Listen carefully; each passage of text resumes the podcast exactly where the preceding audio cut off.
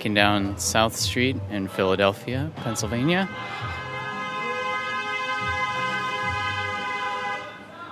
Uh, really busy around here. Um, yeah, I'm on my way to Dmitri Tymoczko's house to chat with him, probably about some music theory.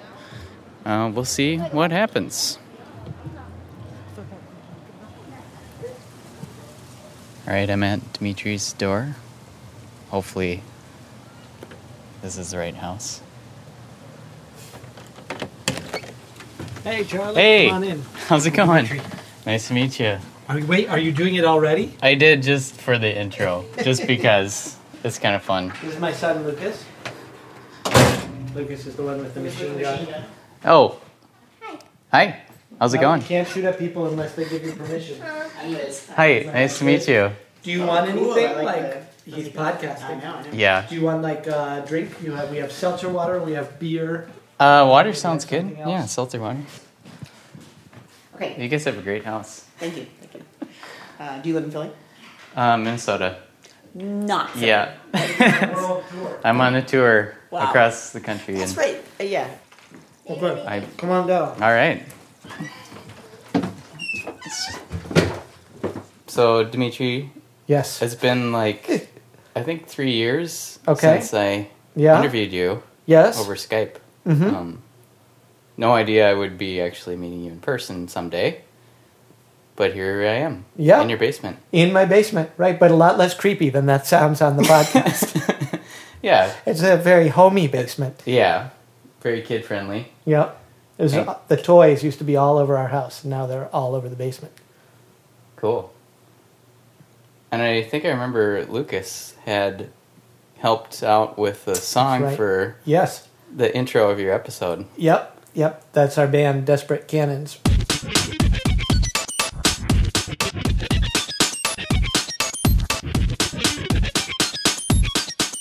I suppose just the fact that dad is a composer is like a little bit of a motivator for him. or- Yeah, well, those things can always go the other way too. Yeah, you know, at various points he said, "Dad, I'm not going to be a musician," to which I respond, "You know, hooray!" Um, but I see him doing a lot of music, and he does like music. And I actually work really hard to make music. When I was a kid, my parents would sort of push me into the room with the piano, close the door, and say, "Come out in 15 minutes," you know. And I try to really make piano something that we do together. Um, so it's not low, and we take lots of breaks for. He gets computer game breaks after he does a little bit of piano as a little bit of a endorphin hit, you know. Mhm. Um, and actually, our three-year-old daughter has started playing piano because she sees her brother doing it. And Oh, cool. It is that's that's pretty neat because she she just wanted the computer game breaks and figured this was a way to get Yeah.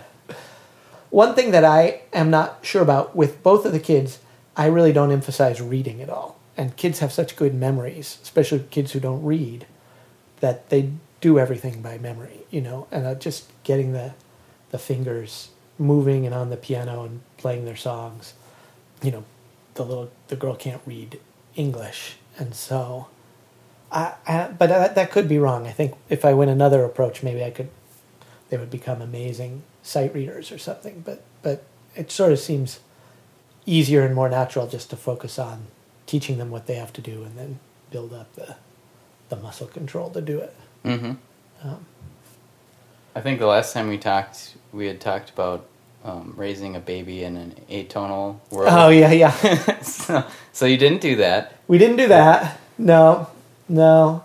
I think did I mention there there are rumors like Yeah, somebody daughter. maybe did that. yeah. Yeah. I'm sure it has been done. Actually, there, I think there's reliable. There are two linguists who I think did do it. Oh, Yeah, we should I'm really Google that. yeah. It doesn't work that very well. You can't avoid tonal music just Well, in yeah. the world. That's the big confound. I was just walking down South Street, and And there's like four different songs going on at once. So, So they, uh, that that's starting to generate atonality right there. That's true. if you stand in the place where they're appropriately balanced. That's actually that was another debate long ago about you know was the notion of polytonality was it even coherent? And there were various people, Allen Forte at Yale and Peter Van at Santa Barbara, who were really like polytonality makes no sense, and they they had these approaches to Stravinsky that didn't make any reference to polytonality. And uh, I remember you know, I, I believe polytonality makes sense. And this, my friend Dan Harrison, who teaches at Yale, it's like, well, you brought up those kinds of situations. Like, suppose you put one song in one ear and another song in another ear. We know this is possible, right? So what Yeah. then? Well, here, here's a music physics question right. that I don't my get- friends and I have debated about, Okay, and I just thought of it again now. all right. If a car was passing you and they had their music blasting, and it's clear that the Doppler effect uh, it influences like the pitch of it, Yeah, slows a little bit. yeah, But I've I started to realize like I feel like the song slowed down also. Can the like actual beats per minute of a song would it be noticeably slower when you go from the car coming at you and going away from you? So my we're gonna have to talk to a physicist and calculate this. My gut feeling is it would be slower, but you shouldn't be able to really notice it. That would be that would might, but it might be some weird psychophysical thing where as you hear the pitch drooping, you're kind of imagining it slowing down. Yeah, because I, I was just thinking about like when I when you slow down music in Yeah. uh, in audio software, like it doesn't take much to make the pitch change, but I Right. guess the speed. Yeah. I say no. I think I think that that's something you're projecting onto it, but Hmm. that would that would be surprising. That would yeah, because then I feel like it's more of like a weird time traveling aspect that Yeah. probably doesn't exist. yeah, yeah. Well, that's my vote. We got we can we can Well- find a physicist to answer the question. okay. Um. Well, so what have you been up to lately? I guess. Since we talked, probably you know I think I felt like I'd devote a lot of time to doing theory, and so since we talked, I think I've been mostly focused on doing music. Little bit of theory here and there. I have a third CD coming out probably this fall called Rube Goldberg Variations, which Awesome. the the title piece is a piece I'm really happy about. is uh, It's a piece for brass quintet and prepared piano, which is pretty much the weirdest ensemble imaginable. Um, but it turned out well, and, and I'm very happy with that.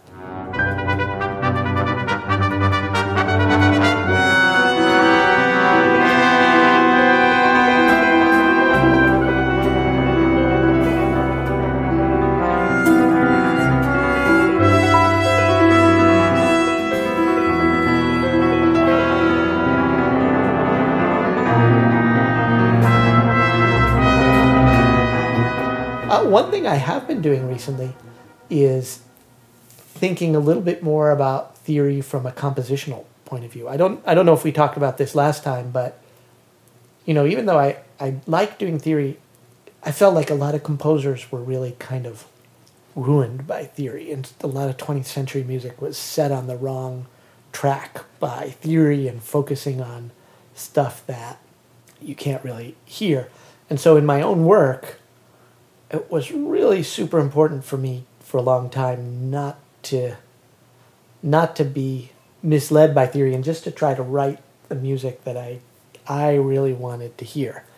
Uh, and lately, last year, I wrote this orchestra piece called "The Thousand Faces of Form," and it was for this concert in Canada that sort of was about geometry and music, and it sort of led me to maybe think again about whether, you know, maybe there was a role for theory in my composing life if I did it well. Yeah.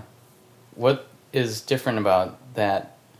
Like using specifically your geometry theory Yeah. stuff. How did the piece turn out sounding different than like your other composition?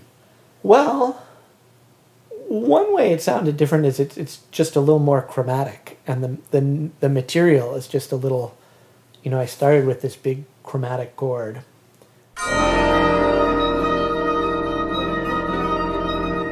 And then started sort of using theory ideas to sort of ask, well, what does this chord naturally want to do in its own habitat? What would this chord, speaking metaphorically here, but but sort of what structures are indigenous to this chord? And and I mean, I, I don't know how technical do we get on this. Oh, we can get technical in this one. Um, so, back up for a second, and, and let's say one of the big projects of 20th century music, I would say a project that everybody agrees on, is that all sounds are in principle available to the composer, right? So I, I think that that even Shostakovich, you know, think of him as a supertonal composer, he has many atonal passages in, in his music. And I think there's this general feeling that all sounds are available to us. But what we don't really have is techniques for working in the space. Even just let's talk about plain vanilla chords you can play on the piano. Okay, we want we know what to do if you play a C major chord. We got a lot of idioms for that. But if you play something that doesn't really have strong tonal referen- references or, or relevance, we don't really know what to do. And you know, twelve tone music that offered one solution for, but but people don't like that solution that much. There are ideas about sort of thinking about subsets and what chords fit into this chord. So one of the things I was thinking about is sort of using voice leading ideas, and so you play a chord, and and these chords naturally inhabit certain kinds of structures that appear all throughout the space of chords, and so what you find is these you can make kind of parallels and, and isomorphisms between sort of the kinds of structures you might do when you're working with a two note chord and the kind of structures you might encounter when you're working with a six note chord or a seven note chord. And so there's sort of correspondences and, and similar approaches that, that, that provide one answer to this question of like, are there general techniques for working in the space of all possible chords? Hmm. Yeah, I when you're talking about that, it just brought me back to thinking about the composer Messiaen Mm-hmm, sure. Because I I feel like he kind of had worked out a system that was I don't know. It seemed like when I listened to his pieces, they they all feel like they're very planned. Yeah. In, in the same sound world, but it's Yeah. like an alternate Yeah, yeah, world. yeah. Right. So I would say that that's a great thing that theory can do is sort of keep you consistently in a sound world that's maybe a little different from your home sound world or your normal sound world or something like that. Messiaen, you know, one of the things I, I feel is improvisers are always theorists at some sort of basic level because an improviser needs to have some answer to the question what note comes next? And that answer you know and that answer has to be immediately available in the fingertips. And so Messiaen was an improviser. I did i actually heard him improvise one time when i was in college. Oh, and you know i mean his weakness is that the theory is as an intellectual piece of music theory it's a little bit idiosyncratic so it's hmm. here's the chord of nature you know oh yeah, that's right. that's he kinda a- Okay, it's almost like a personal symbolism or something like that, Yeah. as opposed to. It's not science, and it's not even on the border of science. it's it's it's a mystical collection of musical materials that suited him super well as a composer, but I think partly for that reason, it's also very personal, right? So you, you can't imagine someone else taking his theory ideas and doing something of their own with them yeah. that that would be a very weird thing to do. I think. Um, Well, and he was also was he synesthetic? I think he so? was, yeah, which is Yeah. another super personal thing Yeah, because I think everyone who's synesthetic is a little bit different. You know, jazz theory is a, another example of jazz people, and I say this in my book. They kind of worked out in very careful detail, they worked out a theory that, among other things, incorporates a lot of the ideas of Ravel and Debussy. And again, there's just this practical need to sort of, in that case, also to communicate with an ever changing cast of musicians, right? So, who are you playing with tonight? You've got to have shared principles that, that can allow you to play together with people you don't know super well. Yeah. When you're starting to think about like creating your own sound world Yeah. within a piece, Yeah. how do you do that and at the same time get people to follow along with it hmm and at the same time without like using regular tonal Right. patterns they might be like uh well i just wish it would resolve here to a one or something Yeah. I'm not sure I can fully answer that question, but I'm going to do the politician's thing of answering a nearby question.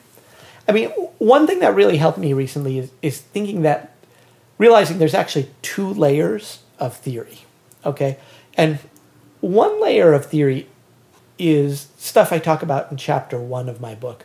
And this is kind of what I think of like as the theory of the immediate sonic experience. What is your music like? Does it use all 12 notes all the time, or does it limit itself to a smaller collection of pitches? Does it use consonant harmonies? Does it use dissonant harmonies? Do the melodies move by short distances? Is there a tonal center, a note that is emphasized a lot? This kind of theory is is really the sort of theory that is going to be in our heads no matter what we're writing and no matter what we're listening to, right? It's kind of like the space of possible musics and, and being organized about where you are within the space of possible musics. That kind of theory has nothing to do with the specific organization in detail, like are you using a series ordered in time? Are you using a canon? Are you using sort of some complicated chord progression that derives from the geometry of music? And so, one of the things I realized for myself is I was kind of obscuring or confusing two questions about theory. One of which is like, are you paying attention to the big, large, uh, macro features of your music? And the other is, does your music perhaps have hidden structure that isn't totally accessible to the audience? And really, the question of whether you have hidden structure or not is a lot less pressing if you are paying very careful attention to these global features of music that everyone can hear. And what I realized is that for me, my big problem was with theory was when the detailed structure, complicated 12 tone patterns Milton Babbitt would set up, would cause the composer not to be paying attention to these large questions about consonance and dissonance or, you know, energy trajectory or expression or whatever. Once I realized those were actually two kind of separate realms, it helped me to relax a little bit. Hmm. And it's also related to so this last semester I taught a class on Stravinsky, Rite of Spring, and Mahler 9. And I've been thinking a lot about Beethoven.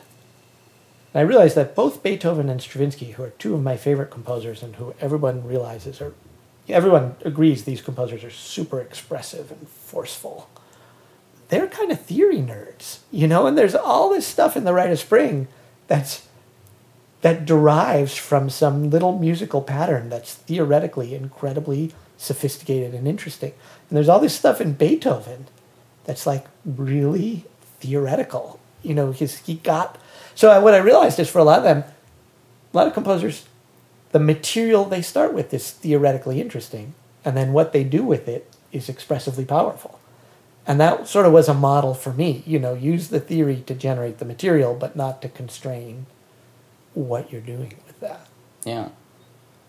So, like in a practical sense, I guess for people who Yeah, who are composing, right. what maybe it's like they get into this world and just keep trying, um, just get like the sound of their piece in their head hmm over and over, and try improvising more with that sound in mind. Maybe. Yeah, well, so the specific ideas I'm working with now is like kind of whatever chord you play. Like in my orchestra piece, the basic chord of the piece is this big seven note chord. and it's almost a stack of fifths, but it's got a lot of chromatic notes in it. So F, G, C, D, E, B flat, E flat.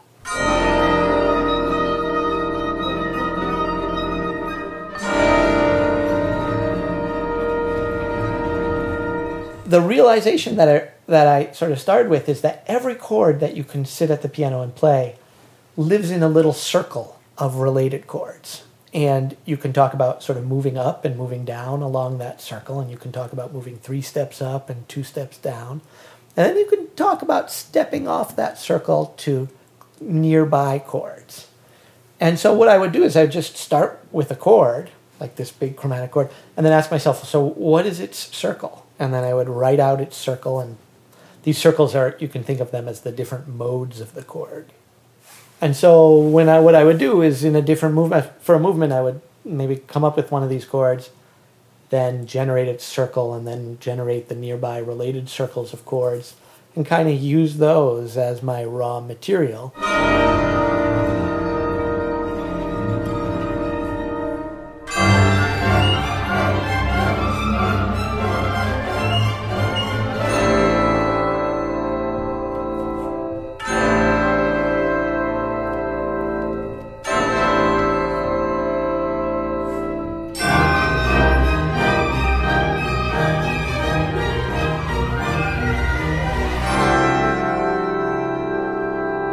It's inspiring me to try in that style too. Ah. You should have. I think you should do like the coloring book equivalent of what you're talking about for composers to try. Well, actually, what I did with this piece is I, once I sort of realized what was going on, I'm actually going to write a paper where I explain the underlying theory and then use the piece to illustrate it. So, in movement one, here's what I do, and here's a. Actually, in this case, I wrote software. So, because I was so I didn't want to make mistakes, and I, so I, I wrote software where you can give it the basic chord, and it'll generate the chord circle for you, and you can generate arbitrary patterns like move up three steps and go to the neighboring circle, and it'll output all of that stuff. And Oh, um, you can even Cool. you can give it a series of chords that you've improvised, and it'll tell you what the underlying structure is. so when robots start composing, feel like you could Yeah, just give them this language to work in, and then yeah. they could just take off with it. Maybe. well, that's still the thing. I mean, it just gives you chords, you know, Yeah. and you still have to do something with them. I like the idea of robots as our compositional helpers. So, you know, I wrote this computer program to help me do the calculations because I'm going to screw them up, and in any case, it's too annoying to do the calculations. The real problem with, with computer composers is that human composers come so cheap. You know what I mean? Like that it's not clear what savings you're ever going to get, right? Because there's endless amounts of people out there who are willing to write you music practically for free as long as you play it or put it in your video game or whatever. So taking that work away and giving it to computers doesn't save you anything at all, right? At this point, Yeah, yeah. Well, so that's that's what I see as the big obstacle, because um, yeah, we just we just work super super cheaply. A- a- and, you know, I mean, okay, suppose you're writing a giant video game and you need eight hours of music. Fine. What's that? What will that cost you? Like eight thousand dollars, right? And right now, having an automatic music generator that could generate 8,000 hours of music, eh, that's not going to improve anybody's product, right? yeah. Or an That'd be- elevator that never repeats its music as opposed to an elevator that just has 36 hours of music. So, yeah, I mean, automatic composition is a fascinating subject, but it's not, it's not entirely clear why we want to do it on, Yeah. on a practical level. So I have a question for you from my previous guests. Okay. Um, because I in episode 100 I started doing a question chain from Okay. All right. Yeah. So the the last guy I interviewed, Spencer Stern, is a first year music major, Okay. and his question was if you could go back and change anything about your undergrad Oh music man. experience, what would that be? Ah. Well, okay, on a practical level, it would be having a, someone to teach me jazz early on. I mean, basically, I jazz was not taught to the music majors at Harvard where I was in 87 to 91 or 92. And in fact, the music library did not have jazz CDs in it. And to get the jazz CDs, you had to go to a second music library, which was half a mile away, and literally in the top corner of a eight-story building, down a dark, abandoned hallway, there was a, a second music library that had that had jazz. And I remember making the trip because I'd heard about Art Tatum and wanted to check him out, and I like put this CD in the CD player and just it blew my mind. And I think I was a junior or a senior when that happened. And I really felt robbed. I was like, wow, you know, there's this world of unbelievable music, every bit as good as Beethoven and Bach, and 20 years old, 30 years old, and, and, and it's been kept from me. I, re- I really felt like there had been an injustice. So, so on a practical level, that would be the thing I think that I would, I would have changed most. But also, I mean, I had these composition teachers who were super modern composers and were not at all interested in tonality. So, it, while we're fixing things, I would also like to request some, some different composition teachers.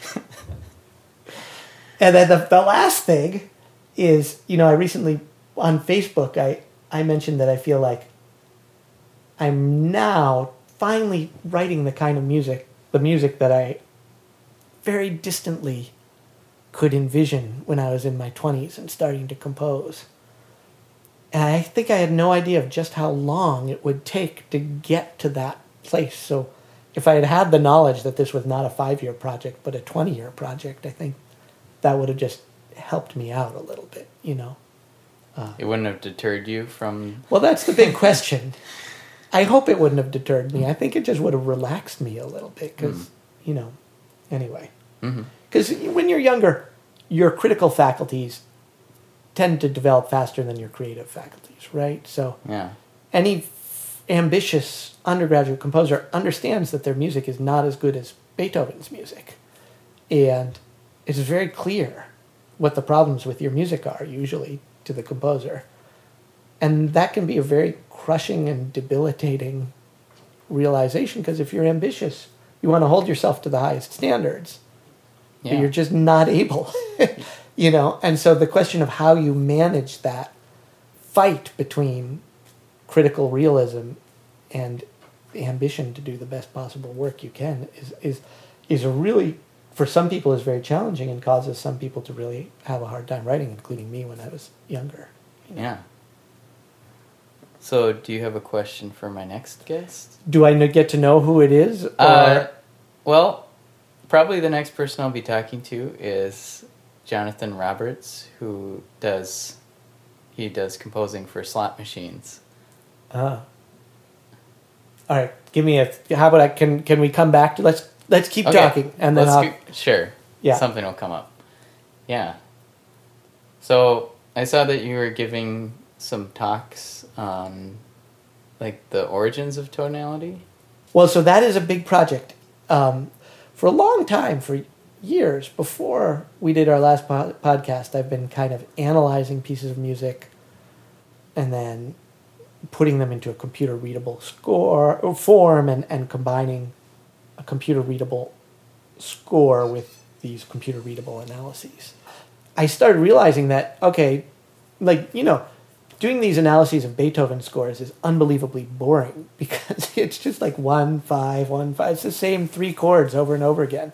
Even compared to Mozart or Bach, Beethoven's harmonic language is really limited and, and it's just, it's not about the chords in this, it's not about harmony. The music isn't. But I started realizing, boy, if you try to do this kind of analysis of like Thomas Morley. Do you know Thomas Morley? No. He's he's a great great composer that no one knows. He's one of the first English madrigalists. He's I think the only one of Shakespeare's contemporaries to set Shakespeare's words to music during his lifetime. So he he was famous around 1600, and so he wrote these Monteverdi esque madrigal type pieces, but they're all in English, and so they they're super fun and they're much more accessible than if you don't know Italian. Um, so I started realizing, well, what if you start analyzing that music? And I started finding, well, there's a lot of one and five chords in this music. And then you look at Palestrina and the Pope Marcellus Mass, and there's a lot of one, five, and four chords in that music. And and because I do all this electronically, you can actually do statistics, and you know, there's more four chords than there should be, and there's way more four chords in Palestrina than in Josquin. And so, yeah, I, I think that I'm able to tell a nice narrative about the development of the harmonic conventions that we know from Bach, where instead of seeing those things as spontaneously erupting, you know, at 1604 or, you know, at, in this decade, you actually see them developing over the span of 150 years incredibly gradually as hmm. composers gradually narrow their harmonic focus and start to zero in on certain kinds of patterns and certain kinds of chords and it's a beautiful example of a kind of pattern that's relatively easy to see with computers and large scale data analysis but it's really hard to see you know one score at a time Cool. yeah. There's some other stuff I've been doing about rock harmony, using geometry to explain rock harmony, and, and a lot of these weird progressions you find in classic rock, you know, one flat three, four one, just fall out of this story in a very natural way. And instead of looking like deformations of classical harmony, they just look as like an alternative idiom that, that makes sense on its own terms. Hmm. So, so that is something. That sounds cool. Yeah, well, I mean, right now our education system puts the Bach through Brahms tradition at the core, and then has everything else sort of imagines everything else in relation to that core. And I think a much better idea is to see modality broadly construed as the core, and then the Bach to Brahms tradition as a sort of special case refinement of that. Hmm. What kind of bands would you say, like, started this different Ye- modality? Yes. thing? So, as far as I can tell, the answer to this, the basic answer to this, is really the Beatles, and the Beatles really invent modern harmony. And you can sort of see them doing it. They'll take little pieces of pre-existing harmony, like um, the five four one turnaround that is in the blues. They sort of remove it from their from its context and just kind of use it as a thing. And so you can see them removing these pieces and repurposing them. And so, as far as I can tell, you know, they're isolated songs before them, but it's really them who, who sort of lay down this new set of harmonic hmm. laws. Um, That's so cool. Yeah. Yeah, the, Just comes back to the Beatles being awesome. it really Yeah. does, yes, and, and like truly inventing a new kind of harmony. Yeah. And and to me, just the super surprising thing is I had always assumed that the '60s rock modality was just a continuation of a folk modality that existed in pubs and bars for hundreds of years, and that if you went to England in 1840 or 1710 or 1930 and you went off the beaten path into a pub, you know, in Wales or Scotland, or you could hear people playing like um, Scarborough Fair and Dorian Mode, and that there just was always this modal music everywhere. And as far as I can tell, that is not true and that the modality of 60s rock is a reinvention, is an imagination of something that that actually didn't exist. Hmm. And because if you listen to the folk music of the 1930s or the, the recorded folk music from the start of recording to about 1960, you find tunes that we think of as modal tunes, like House of the Rising Sun. The earliest recording of House of the Rising Sun is a tonal 1451 major key rendition of this. And so you find either unaccompanied modal tunes or modal tunes being squished into functional harmony, but you really don't find that sort of harmonically accompanied Dorian mode thing that we know from the 60s. Hmm. And so, yeah, that is a really surprising idea is that the modal tradition actually just totally died out and these 60s guys like the Beatles and Led Zeppelin and the Byrds were reinventing a non-existent modality just as much as Debussy was, you know, hmm. and 60 years later, 80 Yeah. years later. They just made it super popular. They made it super popular. Yeah. I, I wonder what it would take for another band to like be that relatively innovative. Yeah. And change stuff that much. I mean, hip hop, right? yeah, It wasn't one band, but that was a totally new way of thinking about popular music.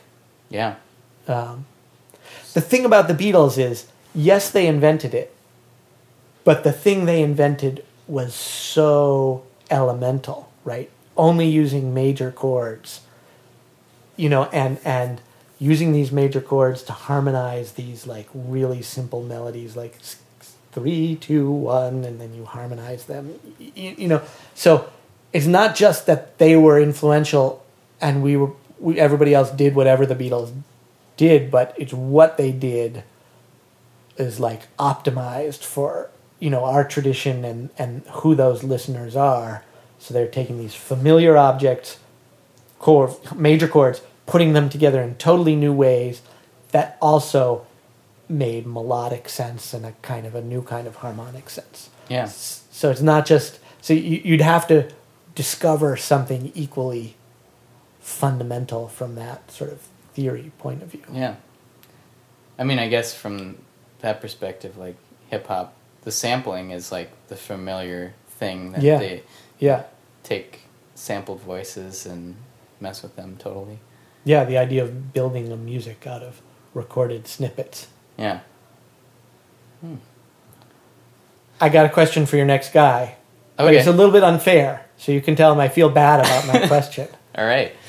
which is that when he's doing his composing, does he ever worry about the ethical side of slot machines and, and gambling and people who maybe are being influenced by his music to get rid of their money? I actually asked him that Oh. because he, he's a repeat guest. Oh, too. okay. Um, All right. And the way they answered it was really interesting. It was actually three of the guys Okay. um, at this place, and they kind of essentially were saying like, "Well, we're just gonna make the music as good as it can be Mm-hmm. because a lot of people are there to have fun too." Yeah. But yeah, it's not. It they do think about it too. It's like yeah, like All right, so then my next question Okay. after that. well, so I would like to know, I mean, I would like to know about the idioms of slot machine music and how it would compare, say, to earlier video game music. And, like, is there a distinction between, you know, is there stuff that you can do in slot machine music that you couldn't do in other kinds of, like, Game Boy music? That's a So- good question. Well, Dmitri, uh, it's been a pleasure talking to you here, Okay. and thanks for inviting me to your house here. Thank you for coming by. Yeah.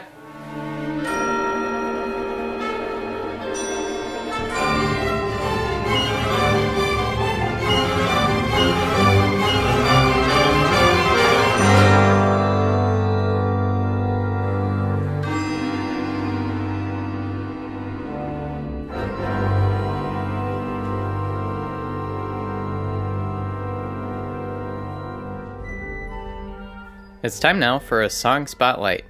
As one of my Kickstarter rewards, I said that any listener who donated at that tier could get 30 seconds of their music featured on the show. And since Dmitri and I were talking about robotic composers, I thought now might be the perfect time to tell you about Marc Andre Mongeon's music. He's been making computer based music up in Quebec, Canada, and he sent me his composition Piece 146. Here's what he had to say about it. Over the last year or so, I wrote a piece of software that composes algorithmic music. I created a database to hold the musical metadata I need, like notes, keys, scales, or modes, as well as logic to generate music using some basic rules. The software starts by inventing a chord progression, by moving between logical scale degrees for major or minor music, For example, in major, if it's on a 5 chord, it knows it can go to a 1 or a 6. Then it writes voices over that chord progression, using mostly chord tones, but sneaking in the occasional non chord tone. This creates algorithmic compositions that usually sound very tonal, not too random. Every piece generated has a number. I listen to it, and if I like it, I work with it. Piece 146 was the 146th piece generated by my software.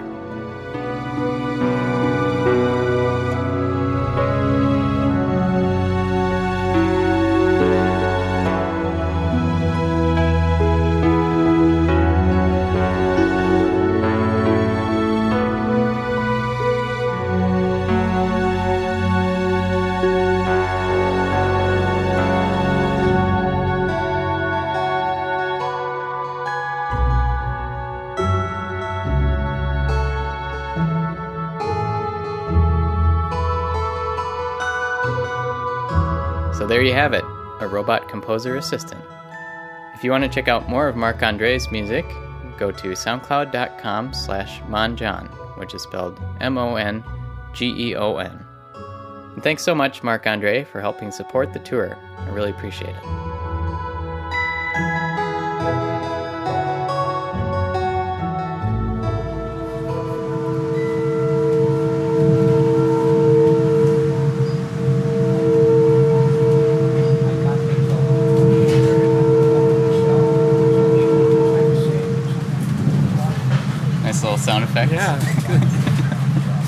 Established the location. Yeah. so I'm here on a train to New York with Jonathan Roberts. Hello, everybody.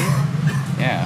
So Jonathan, you might remember from I have no idea what episode number, but um, we talked about him composing for slot machines. Yep. So yeah, Coolest job ever. yeah. so I'm, I'm really excited. We're gonna go check out your offices at High Yeah. Five Yep. Studios, and yeah, it's right in World Trade Center One, right?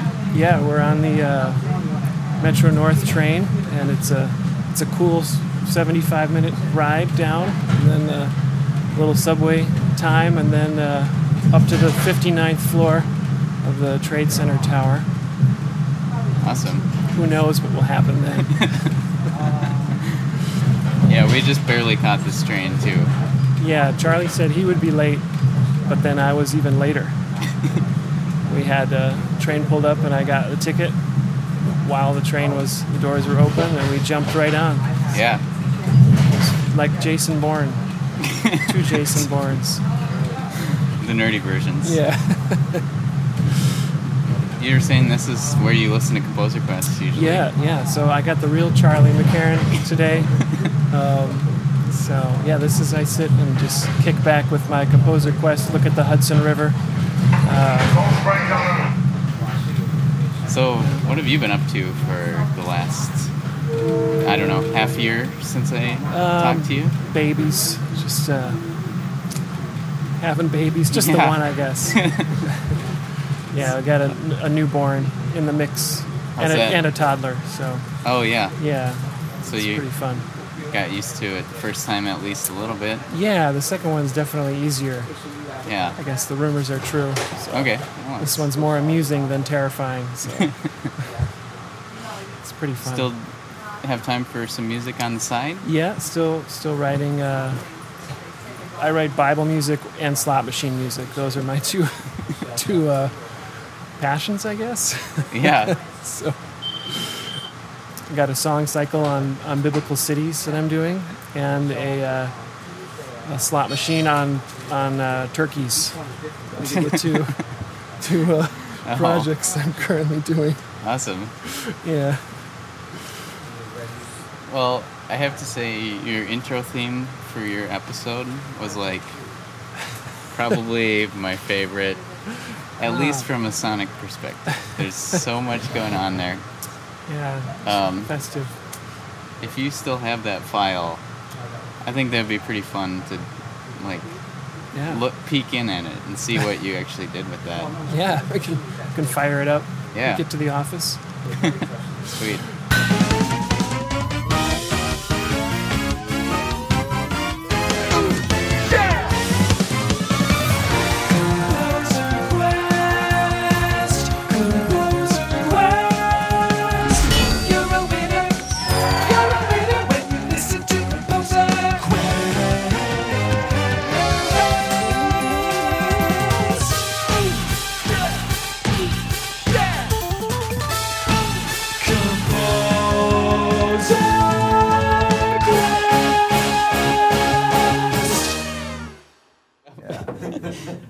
Right. Well, I'll just start recording because why not? You never know what's Um, gonna happen. miss golden moment. yeah. Um, I, I was already treated to Aldo's story about helping out a homeless, necklace, incoherent, naked, co- homeless man.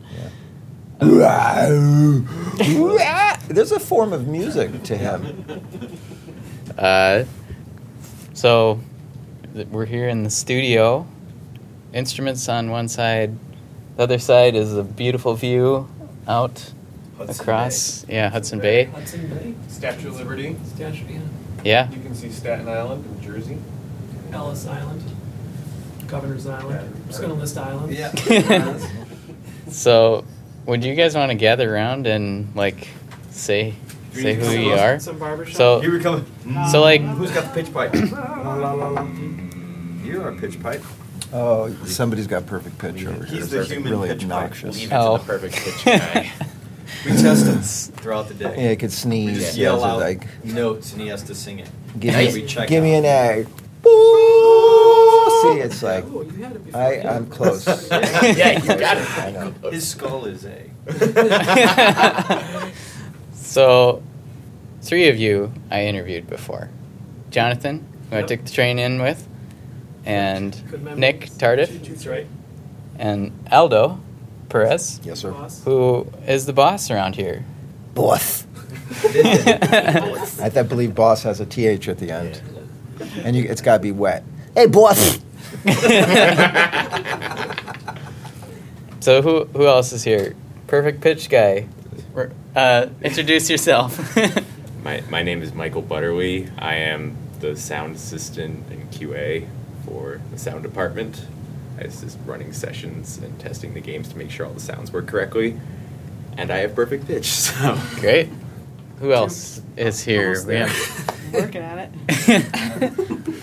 I'm Maria DeSena. I'm a sound designer and composer at High Five Games. cool. Yeah. Uh, And Matthew Talmadge, I too, sound designer, composer here. I figured we could just kick it off with a question from my previous guest because not That Kevin MacLeod guy. no, it's not oh, Kevin Oh, okay. MacLeod. All right. Although that was It's that, like, man, that guy's badgering us now. that was an amazing coincidence that yeah, Kevin happened to know you guys and I just happened to be interviewing you right after him. So No, we lived with Jonathan. That's right. That was the funny thing. Yeah. Old roommates. yeah. We've shared the same keyboard. We started doing the, the com- composition stuff for this company, like part time, and I'd go over to Jonathan's place, and we'd be hanging out in the kitchen taking a break, and there'd be Kevin in his underwear all the time. What the- it's like, who, I was like, who is? Who's that guy? Does he have pants? Pant? Pant. He only had one pant on. That's the one. It's like, dude. So, so we're kicking off. Sorry. so um Question. Question. so the the and we're out of time. and we're out of time. um, Go through the names. yeah. This So- is why he's ending his podcast. People like Well, us. see, I usually don't interview six people at the same time, so you know. Um, so the previous guest was the music theorist Dmitri Tymoczko. Uh, teaches at Princeton, and he wrote this book, Geometry of Music. I Yeah. have that book. Yeah. Mhm. Well, I'm going to recuse He- myself right now because I'm way into music and geometry. So it's up to you guys. Yeah. This question. Well, his question is, uh, what's the difference between like video game composing and slot machine composing? And like, did they start in the same place historically? Like slot machines, did they have the same kind of music as old video games? I think there's definitely similarities because because if you listen to like a lot of the one arm bandit type slot machines, they're, they're very ar- like kind of arcade game sounds a lot of times. Almost. Yeah. With same like hardware, yeah. Since then, I think you know most video games are more telling a long-term story that has time to develop, and we have to kind of get the idea of what's happening, especially the video slots, which are very story based and genre based. Like we have to do that really fast because there's not a lot of time for development, and not everybody gets to experience the bonus game, which is where the theme song plays. So like you have to really think, how do we get this across, like in five seconds, and then make them want to keep playing for however long they play without getting totally bored. So. I bet they're coming back together. I bet they were video games and slot machine sounds were together because of the hardware limitations, and then they kind of diverged. But now with online games and apps, they're kind of like melded again because the experience is so similar. In when you're online, like the slot machine in the casino, it's different than playing video games. But when you're online, the experience of playing an app and a slot machine is kind of similar. So I bet the music is similar. They both seem to have gone more cinematic in general too, like Right. video games and slot machines too. Yeah. There's, there's a cinematic quality to a lot of slot machines. Yeah, that's true. Yeah. But some, like we were talking about, it seems like some sounds you guys still bring from like the old One Arm Bandit machines Yeah. and work Yeah. that in. Yeah, you got to sound like you're winning, so hmm that's what that sounds like. There's also there, is a, there is a history uh, from from which we're built on and, and drawing from, and you can sort of dip in that. I was I was just thinking about um, how we, we have sort of like two two levels, and I'm trying to think of the last time I've played a video game that had that same like you're you're you're immersed in a narrative, and then with slot machines, there's also the awareness like outside of that narrative that you're playing for money or you're winning or you're losing. And so, uh, musically speaking, there's times when we are actively drawing the player out of the narrative to that space where they're realizing, oh my gosh, this is a big win, or I almost got that feature, or something like that. So there, there's two worlds that you're composing within. Sure. Yeah. I'm sure a lot of people listening will be thinking, how do I get a job at this place? how would you do that? Uh, wow. you would. I would say, uh, you know, the way I got the job is I did mention liberal use of drugs and alcohol. uh, but well, let, let me put it this way: I I I stopped trying to sell myself to other people's needs, and you know, as a composer, you know, it's like I, I noticed that the I got more work when I did what I wanted to do. And that's what attracted people. They said, "Oh, well, we want that kind of thing. The stuff that you're doing for yourself. It's like the food you cook for yourself might have more flavor or be a lot more identified with like something about you than the food you might cook for somebody else, which could be perfectly great, but might lack some of the character because you're you're you're not invested in it. So I would I would uh, although there you, you need to have a strong commercial grip on the tools that your your competitors have and you need to know how to work them. I think you also need to let yourself uh, find yourself, you know, and shine through as something that purely is showing some joy from who you are and and that has helped me not only with my own career trajectory but also be able to evaluate and hire people because I've been able to see like oh they they're driven by their own passions and yet they're they're willing to accept and learn the technology and use it and you know be educated and also mu- musical knowledge uh, it, it- those things are sort of given so follow your dreams do what you like nice.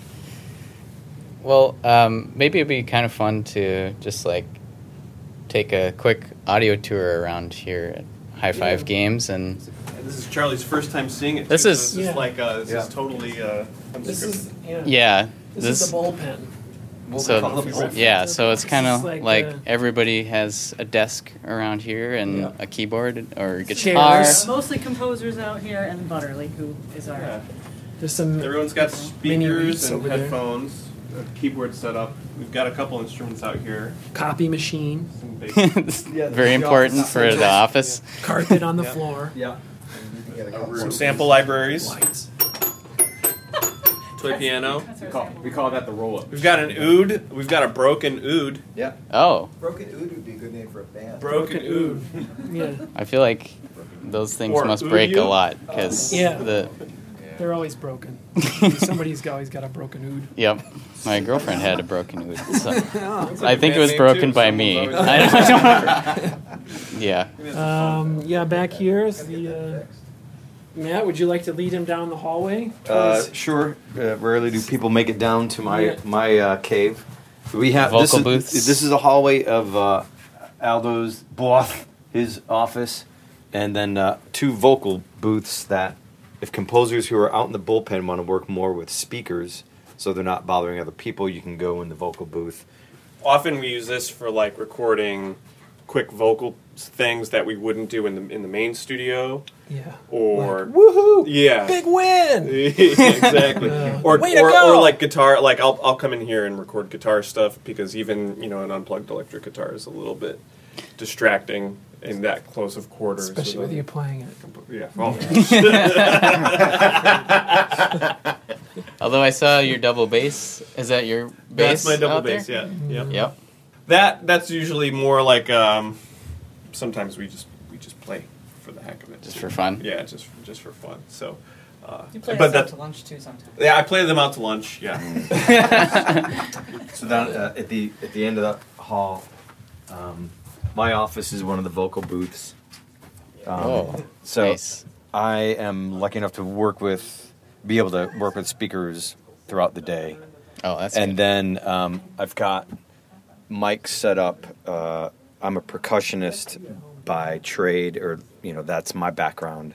So having my frame drums and uh, you know ethnic percussion, got the vibes set up that I can just play whatever hand percussion that I can right here at my desk.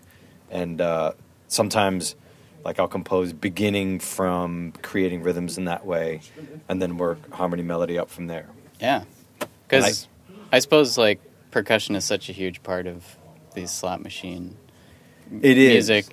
Do you do it pretty much all live recording, or do you do samples of some percussion stuff? I do. Um, it, it's uh, very helpful to like throw in loops to get ideas going, and then use that as kind of like the rough, and then be able to record live drums. And what's what I really enjoy about uh, this work is that with the full recording facilities here, if anyone needs more of a live feel, whatever, they can ask me, and I can go in. And most of my percussion equipment is here at work, so I can pull in my timpani and Oh. record that. It's probably like the only timpani in the World Trade Center.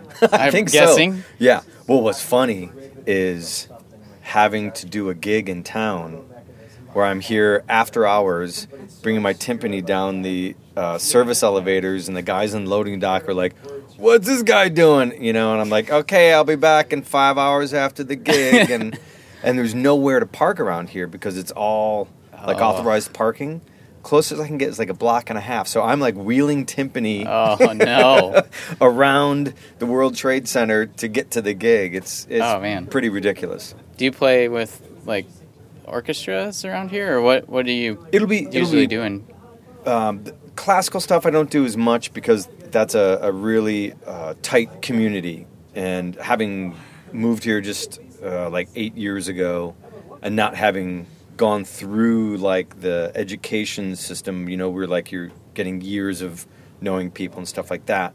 I do pick up gigs, you know, with like a church choir, like a brass quintet and stuff like that. Other, more, much more often, I'm playing drum kit and stuff like that with rock bands and Cool. things like that. Yeah, You want to see the uh, yeah. The studio? the, the, the full. Yeah. This is, it's kind of cool in that. I mean, this is not the I didn't know the that. largest Yeah. space, but it's kind of cool that it's in you know the 59th floor at the center of the Trade Center tower. Yeah. Yeah. You're really in the in this quiet room, floating above the world here. Just kind of cool. Yeah. This is the big, the big room. And there's actually a little ISO booth in here too. Oh. Really heavy duty doors. Yeah. Pretty adequately soundproofed in here. Yeah. The mastering engineer and I covered the walls and this stuff because otherwise it actually sounded like a reverb chamber Yeah. in here. There was a lot of bouncing. Just Yeah. the, Oh, I think the angles just of the the, shape. walls. Yeah. And out here in the live room, before we filled it with acoustic paneling, you'd clap and it would play like middle C. It was really bad. Oh. so Well, I realized I forgot to have you guys ask a question for the next oh, guest. So the next guy I'm talking to is Chris Hajian, who's a film composer, and he teaches at NYU. So I'm going over there and like, actually like Three You're late. ago. five minutes. Okay. All right, we'll make this quick. What's your favorite color? Emotional. Of sound. Yeah. There you go. okay, there we go. That's a good question. Nice. um, I'm kidding. That was a little bit effusive. We can do better we than can that. okay Um, if you guys want to know. How about Matt, Maria, or Mike? Because we got to we Yeah, got to we ask did- the we question did in the that last last time. interview. Do you have So in all a, a fairness. question you'd want to that, that uh, a film composer should? mhm. Film composer and uh, in academia. Yeah. Yeah, That's- hold them accountable for something. Hmm. How do you switch headspaces between commercial composing and teaching students, imparting your wisdom? Because I take it he's simultaneously doing these things. Yeah, that's That's a good question. yeah. Well, I thought about it for a long time. It's worth it. It's worth I edited out like 30 minutes of her Okay. thinking about that question. or you could you No, could pose the really. question and then we do the whole interview.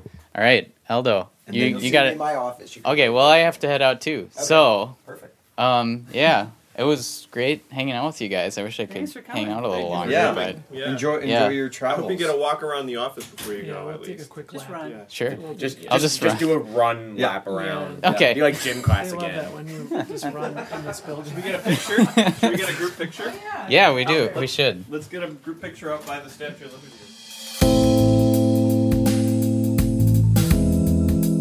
And so, in creating, even with limited resources, I love being resourceful, but realize there's a lot of false imagery out there.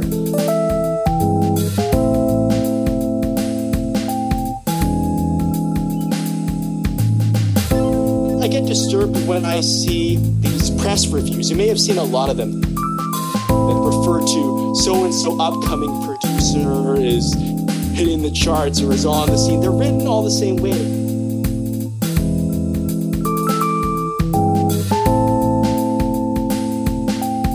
See the same thing for these music sample packs. They're, they're saying, these are the drums you need for your chart hits, yo.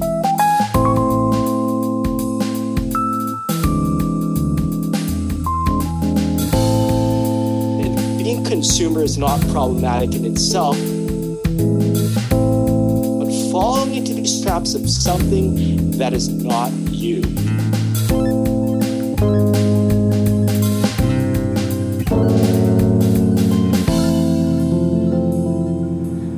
NYU with Chris Hajian, film composer and professor here at NYU. Yes. Oh, yeah. Great to meet you and be here with you. Yeah. So, tell me, um, NYU. You you how long have you been teaching here? Um, this is my second semester, and I'm I'm teaching private students uh, film composition. So I don't have classes here, but I have uh, now a bunch of private students and undergrads and master students, and it's just great. We go through you know writing skills, we go through a lot of business skills that composers need, and a lot of technology work. You know how to mock up the best demos, sounds, programming. So it's really uh, we cover a lot of stuff, you know, because it's not just about writing music. uh, you know. Yeah. that's a part of it, but there's a lot of other stuff that goes into building a career in this business. Yeah. You were saying your your approach is maybe a little different than. Yeah, I mean, I I'm kind of at an age where I've kind of come out of some of the older school stuff, but I'm also have embraced the technology a lot and realized that that's a very important part of surviving. So I'm very very um, dedicated to giving them those skills to create good sounding demos, to understand that you know it's not just about writing good music. That the level of what people expect sonically is sky high, and we have to be close. You don't want to lose a job because your samples suck. Yeah. You know, and it can happen. Yeah. You know, and you cannot expect people that aren't musicians or composers or songwriters to go, oh yeah, you know, with the live bass clarinet it's going to be great. They won't get it, and they will be taken out of the moment. And if people are taken out of the moment emotionally, they, it's going to be very hard to land a job. Yeah. What What do you recommend for people who can't quite afford like amazing sample libraries? Yeah, I mean, I think you know, I mean, there's some stuff. I think there's like some some. I don't want to say basic because not it's basic, but like if you start out with like if you're working the Logic or Cubase, you know, get Kontakt Komplete Eleven. You know, get something that gives you a good overview of quality samples, and just slowly start to build. Like if your strength is you know you're a really good orchestral writer, well then you got to invest in some string libraries. You know, and this Spitfire stuff or whatever. Just you know, slowly invest in the stuff that plays up your specialty, right? And I don't think you have to spend a fortune, but you have to make it a part of your life. You know, I, mean, I don't. Yeah. Eat, more, eat more ramen and Yeah. have a few less beers. I don't Yeah. know. I'm kidding, but sort of not. You know, you, you got to make it a priority to figure out a way to get some good sounds, and and it can be, you know, tiered and do it when you can. But again, you got to have good pianos. You can't be using like default pianos that have no resonance and no warmth. Yeah. No stuff like that. So, what is like one of the main stumbling blocks you you get with your students? Like, where do they get stuck on most? What do they get stuck on? Uh, workflow, uh, overthinking, which I understand when you're young. You know, it, I, I'm always trying to push them to trust their inherent instincts. And doesn't mean all of ours are right, but all of ours are very unique to what we have inside of us. Uh, and I'm also very much into promoting their personality in music. And every time I ask all of them, who are some of your favorite film composers? 99% of the time, they all mention, like, you know, um, Elfman or Brian or Carter Burwell, people with very strong personal, st- you know, unique personal sounds. And I believe that's ultimately going to get them to uh, have a real identity in this business more. So it's that. Look, do we have to be flexible and comp a lot of different styles? Absolutely. But I'd rather them start thinking out of the box and getting slowly understanding those skills. I think if you start out watering down or that, whatever that word is, and you know, um, you just don't end up really trusting your inherent musicality. So that's number one. You know, workflow, deadlines, and just creating good sounding demos. You know, fast. Uh, when I came here, one of the things I realized was, you know, they give them great writing assignments, but I'm condensing those into very, very close time frames. They keep asking me, "Where's the writing assignment for next week?" I'm like, "You're to get it two days before, because you don't get seven days in the real world to write a three minute cue, you know." Yeah. So that's something that I think you have to gain that trust and the confidence. Yeah.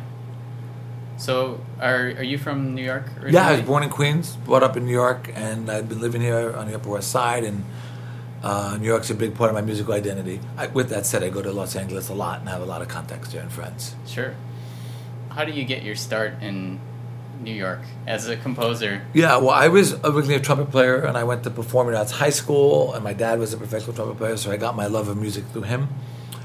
All through that, I was writing on my own. I was always very fascinated by music in general, but composing, but film music, and used to, as a kid, like you know, look at The Godfather and put different music on against it, or films I liked, or Back to the Future, or whatever.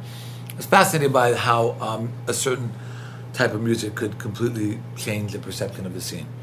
Then I got into uh, Manhattan School of Music as a performance maker, trumpet player, and I loved it. Tr- trumpet's a beautiful instrument.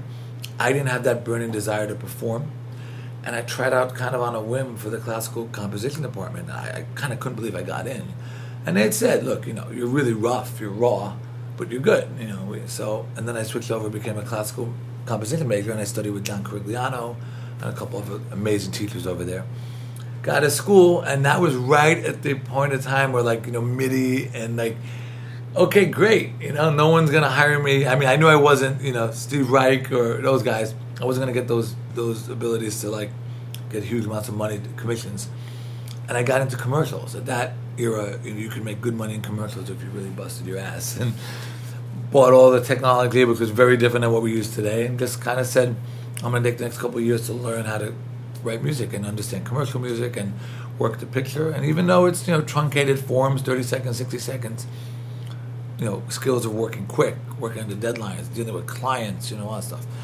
prepared me really well. And then I kind of made my my merge into indie films and basically just quit doing commercials and said that's it, I'm done with that. Yeah. Which was risky. I took a massive hit financially, but it wasn't in my heart anymore. I wanted to do film, and I didn't. I, I thought that they would both corrupt. One would corrupt the other, you know, in a way. You can't be like this, you know, working sixteen hours a day on commercials and and then really, you know, be able to go back at home and say, well, I'm going to really pursue film and for what all that's about and dig into my soul and stuff. I just didn't want to do that. So that was it. Started building my career.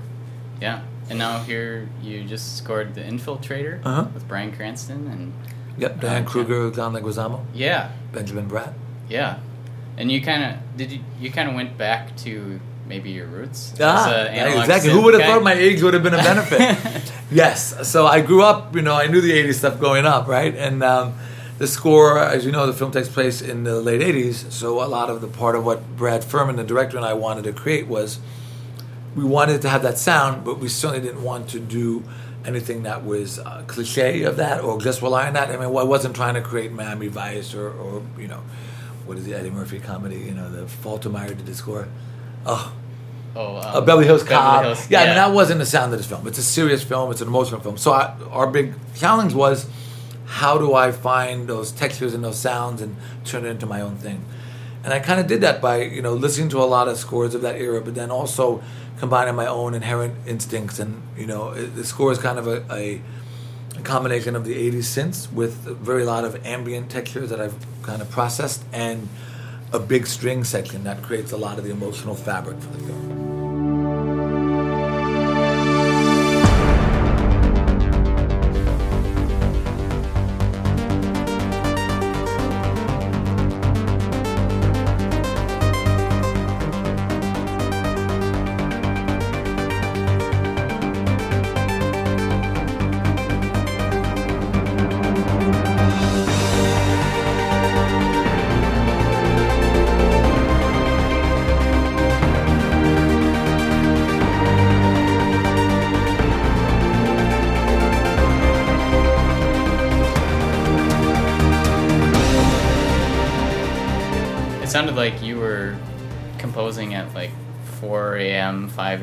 For some some of this. Uh, Why do you get that impression? It sounds uh, it sounds like Well- it's riddled with. Uh, Oh no, just from no, another interview. But You're exactly right. No, Yeah. no, it, yeah, it was just you know it, things coincide with life, and I was going through some hard stuff personally then, and sleep was not just my strong point. So I'm like, okay, if I ain't gonna sleep, I'm gonna write music, right? And I do think that you can always channel something in your life into something positive. So I did a lot of these very personal cues. You know, the film on the onset, you know, yeah, it's Medellin drug cartel, it's cocaine, but really the majority of what is is told in the film is the emotional journey of this character and his inherent Cranston character, the inherent conflict about him feeling guilty about setting somebody up to go to jail for a long time, and once he became friendly with this one specific character, uh, Caino, Al Caino, that's a big part of what defines the film. So, so the emotional stuff is what I was tapping into, and you know, as a dad and stuff, and how would I feel if I like had to make that choice, and how would I feel if I was a dad who lived a whole second life, second identity, wasn't near my family for over a year, and you know, all that stuff. And is, is that a, you know, is that a choice you make, you know, in your kid's life for a long amount of time, you know? So I tried to just in my own way use all that stuff to create some of those emotional themes. Yeah.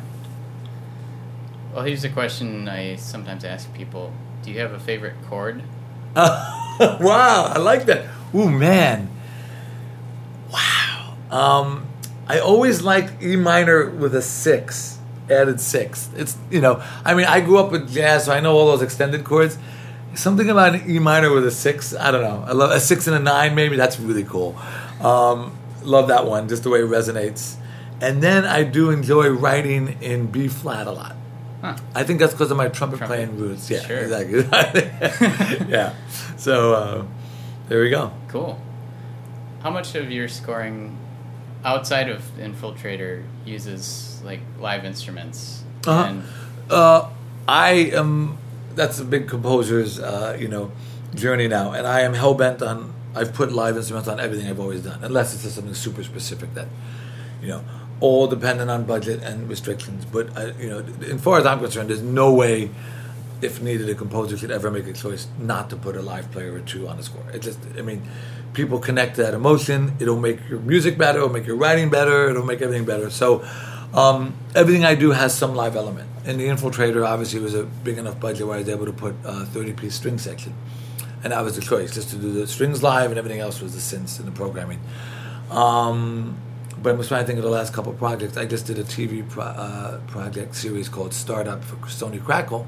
And even that I have some guitars on. So I would say everything I do has some live element. And, and you know, as a composer, you learn the skills of how to maximize the few players that you might have because it's not easy with what's going on with the budgets and the package deals. It's you know, it's a lot falls on the composer. We've become you know number crunchers, you know, and that's I don't know about you, but that's not my best skill. I never thought I'd have to do any of that stuff. It's like, you know, the old joke had as a musician get a million dollars, give him five million.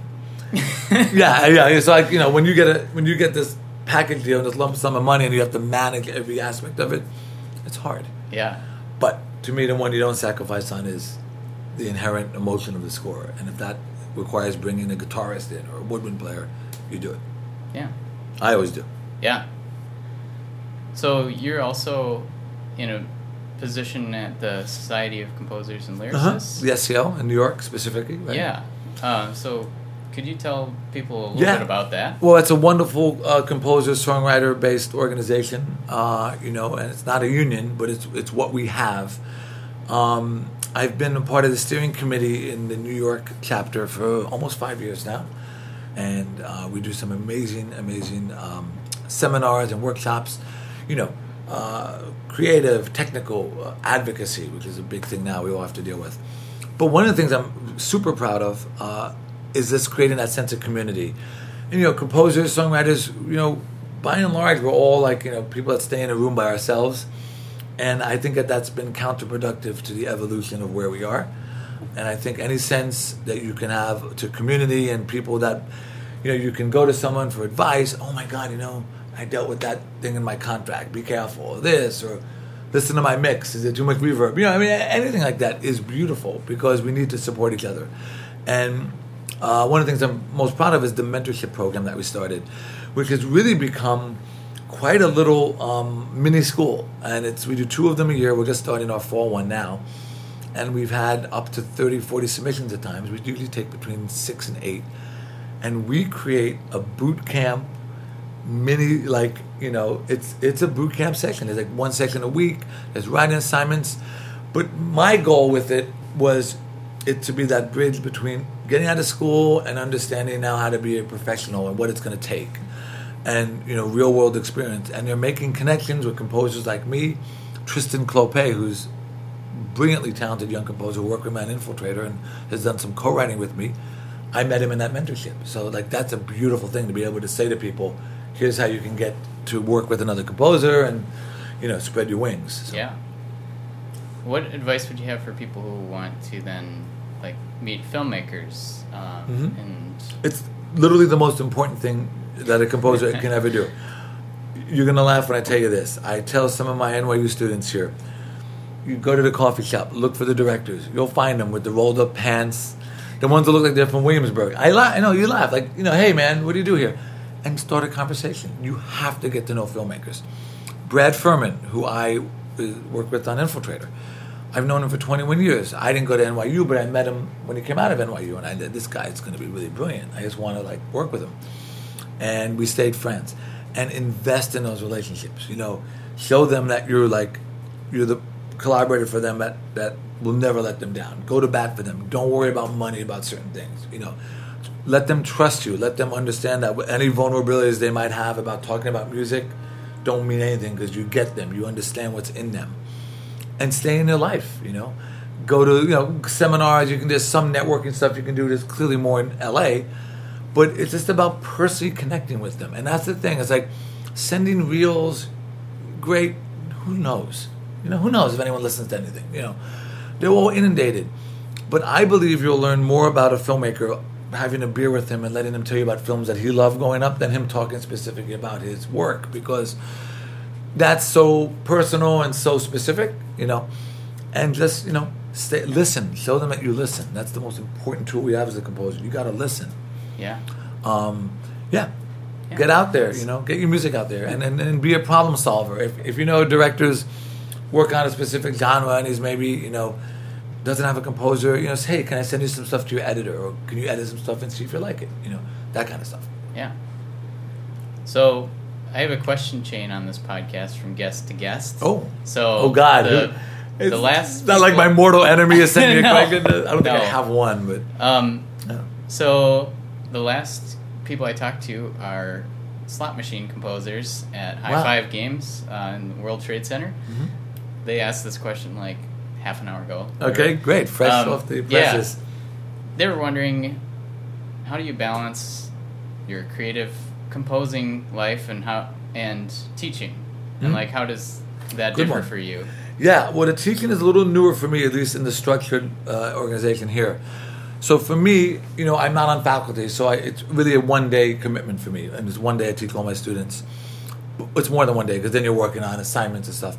Um, look, the priority for me right now is whatever I'm doing is the priority. Like, so when I'm here, you know, Monday, I give my students full attention. I'm not like, you know, checking emails and working another angle. As best as you can, you need to be present. But you know, with where I am in my career now, it's super important that I capitalize on whatever traction I get from Infiltrator, and I have a couple other things pending. So I just think they, you know, you make it work, and sometimes one distracting you from the other is awesome. There's some days, you know, like was one day I remember last year I had my students, and I was like really needed to work on some cues, and I was like, oh God, I need the time. You know, and I said, no, let me let me go hang with my because I learn a lot from them, you know. And I came in and I, I did my teaching for a couple hours. And I went back home and I just had a great writing day. And I think part of it was it got me away from my setup. You know, it's all good. And then, so in some ways, it helps your time management even more because you start to really focus in on like, you know, I'm good at that normally, but it's even better. Like, okay, my writing time's going to be five to ten at night instead of ten to ten. I'll make it work. You know. So, yeah, you just figure it out. You just have to never resent one for the other. That's the whole key, and I never do. Cool. That seems like a good life lesson yeah, in general. Yeah, Like, Yo, absolutely, yeah. And you know, everything you take, you you take on fully and commit to it. Yeah. Well, Chris, do you have a question for my next guest? I, I'll, I'll go with what I said before. Is how does this creator put their own personality into their music, and what do they do to, to um, what's their process to make sure that their unique voice comes through in their music? Cool. There you go.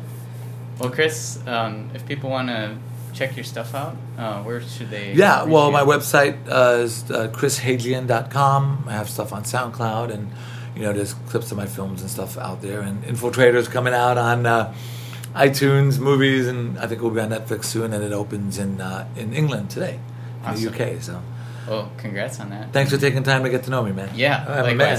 Thanks,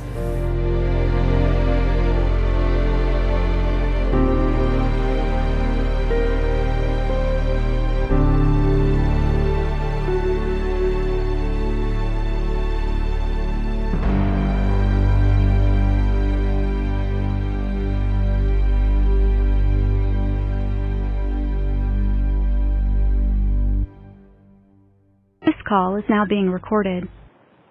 Hey, Swingy. Hey, Charlie, how you doing? I'm doing well in New York City. I got to meet up with a film composer and film composition teacher. Uh, his name's Chris Hajian. Hmm. Yeah, that was cool. He's he was um, born and raised in New York. Uh, definitely had the faster style of talking, thick New York accent. Um, yeah, it was really fun talking to him.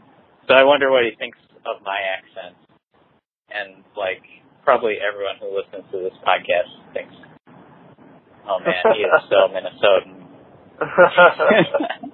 uh, that's that's funny. Was there any uh, nuggets from that uh, interview? Any any interesting things you learned, or something maybe that surprised you when you talked to him? Yeah. Yeah, one thing that stuck with me was kind of that as a film composer, he really pushes for his students um, to have a unique voice as a composer. And yeah, although it is important to like bend to the wishes of the directors at some points, he was saying that it's it's better to have your own creative style, and that'll distinguish you a little bit in the film composing world. Because you know, a lot of people can do that classic like Hollywood style that's really popular right now, whatever that may be, like epic movie style or touching indie film style. I don't know. I feel like Ukulele styles. Yeah. Quirky commercial music. Yeah. And I've done my share of those. Uh, but yeah, it just inspired me to try and take a little more chances with film scores. And as a director, what how do you feel about that? Like, you tend to just want the music to not really. I mean, obviously, you want the music to be cool and artistic, but at sometimes I'm sure you just have to say like, well, it just has to fit the mood and not stand out too much. I don't know. What do you think? Oh, that's a great question. Uh, it, it's always, you know, from moment to moment, kind of case by case. And uh, for me, like when I think about it, it's it's a tool to evoke a particular emotion or build suspense. So it depends on from you know scene to scene what that is. Uh, I'm not particularly great uh, or well versed in music and composing, so I, I, I rely on the composer to really bring you know to bring what they have to the table and you know translate the thoughts uh, that I have. Um, and this actually reminds me of something I saw recently, and I wish I could remember the name of the composer.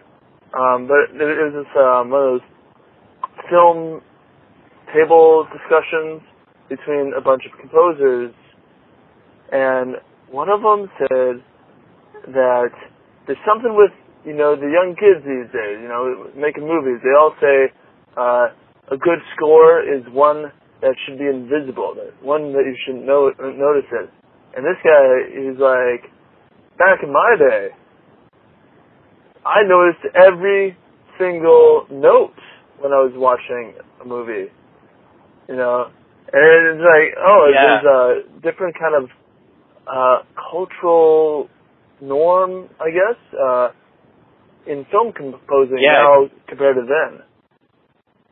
I think I just watched this too. Was it? I think that was Danny Elfman who was talking about that. Yeah, that's, that sounds right. Was that the Every Frame a Painting video?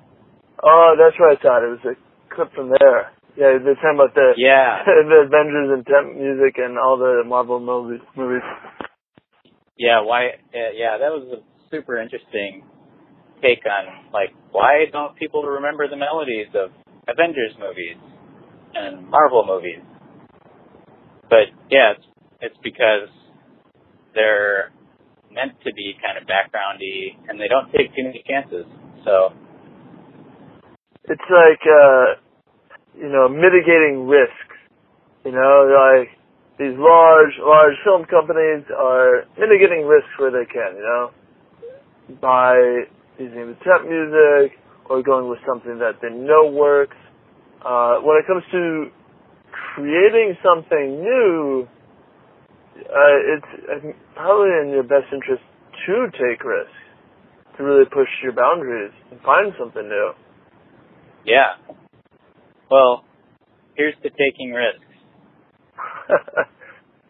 Calculated risks. Calculated risk. Uh, that's what you're doing right now on your road trip. Yeah, for sure.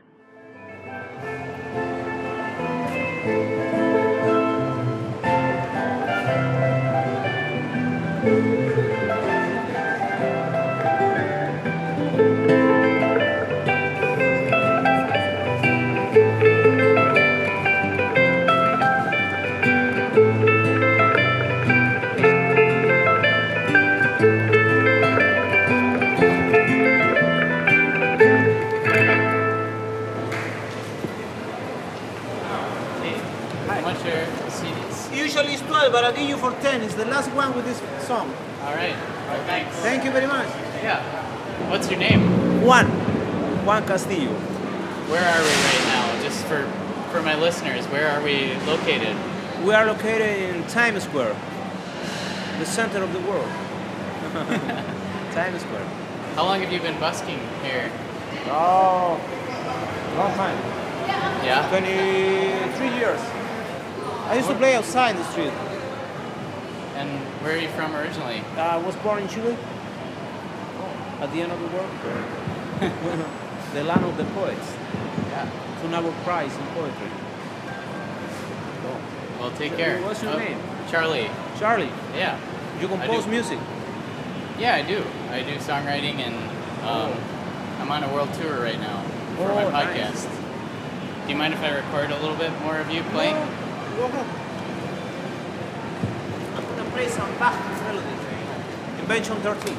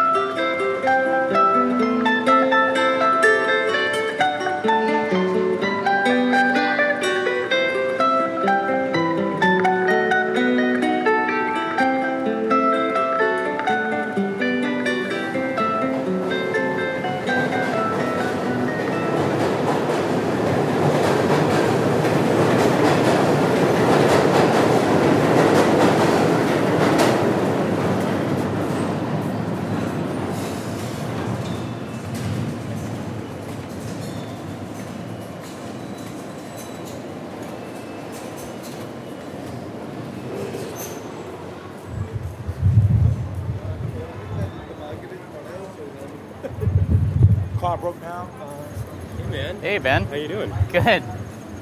Hey. good to see you. Yeah, you too. I am. I was recording on the subway. Uh huh.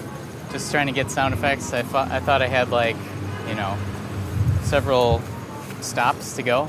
Uh-huh. But I didn't realize it was like an express train. Oh, yeah. So I just jumped off at the Oh. last second. And I'm still recording. So Cool. Ben Hansberry, you're on Composer Quest. Wow. Happy to be here, Charlie.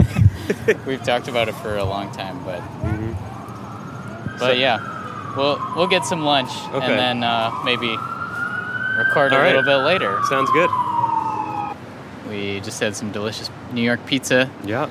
And I'm glad we got to meet up, even for a little bit. I know you're going to be going back to teach at Columbia. Yeah. Uh, yeah. So, tell me about like your teaching here. You're adjunct professor, um, Columbia and NYU. So at Columbia, I'm a PhD candidate in music theory, and part of my degree program involves teaching and TAing music theory courses. And yeah, at NYU, I'm an adjunct instructor, uh, and I'm teaching music theory down there as well. So in the previous episode, I interviewed some people who are like in the midst of grad school, and you're nearing the end of it. So, any tips for people in the process? Yeah, graduate school for music theory and graduate school for composition are quite different nowadays. It used to be that if you went to get a graduate degree like this, it was in music theory and composition.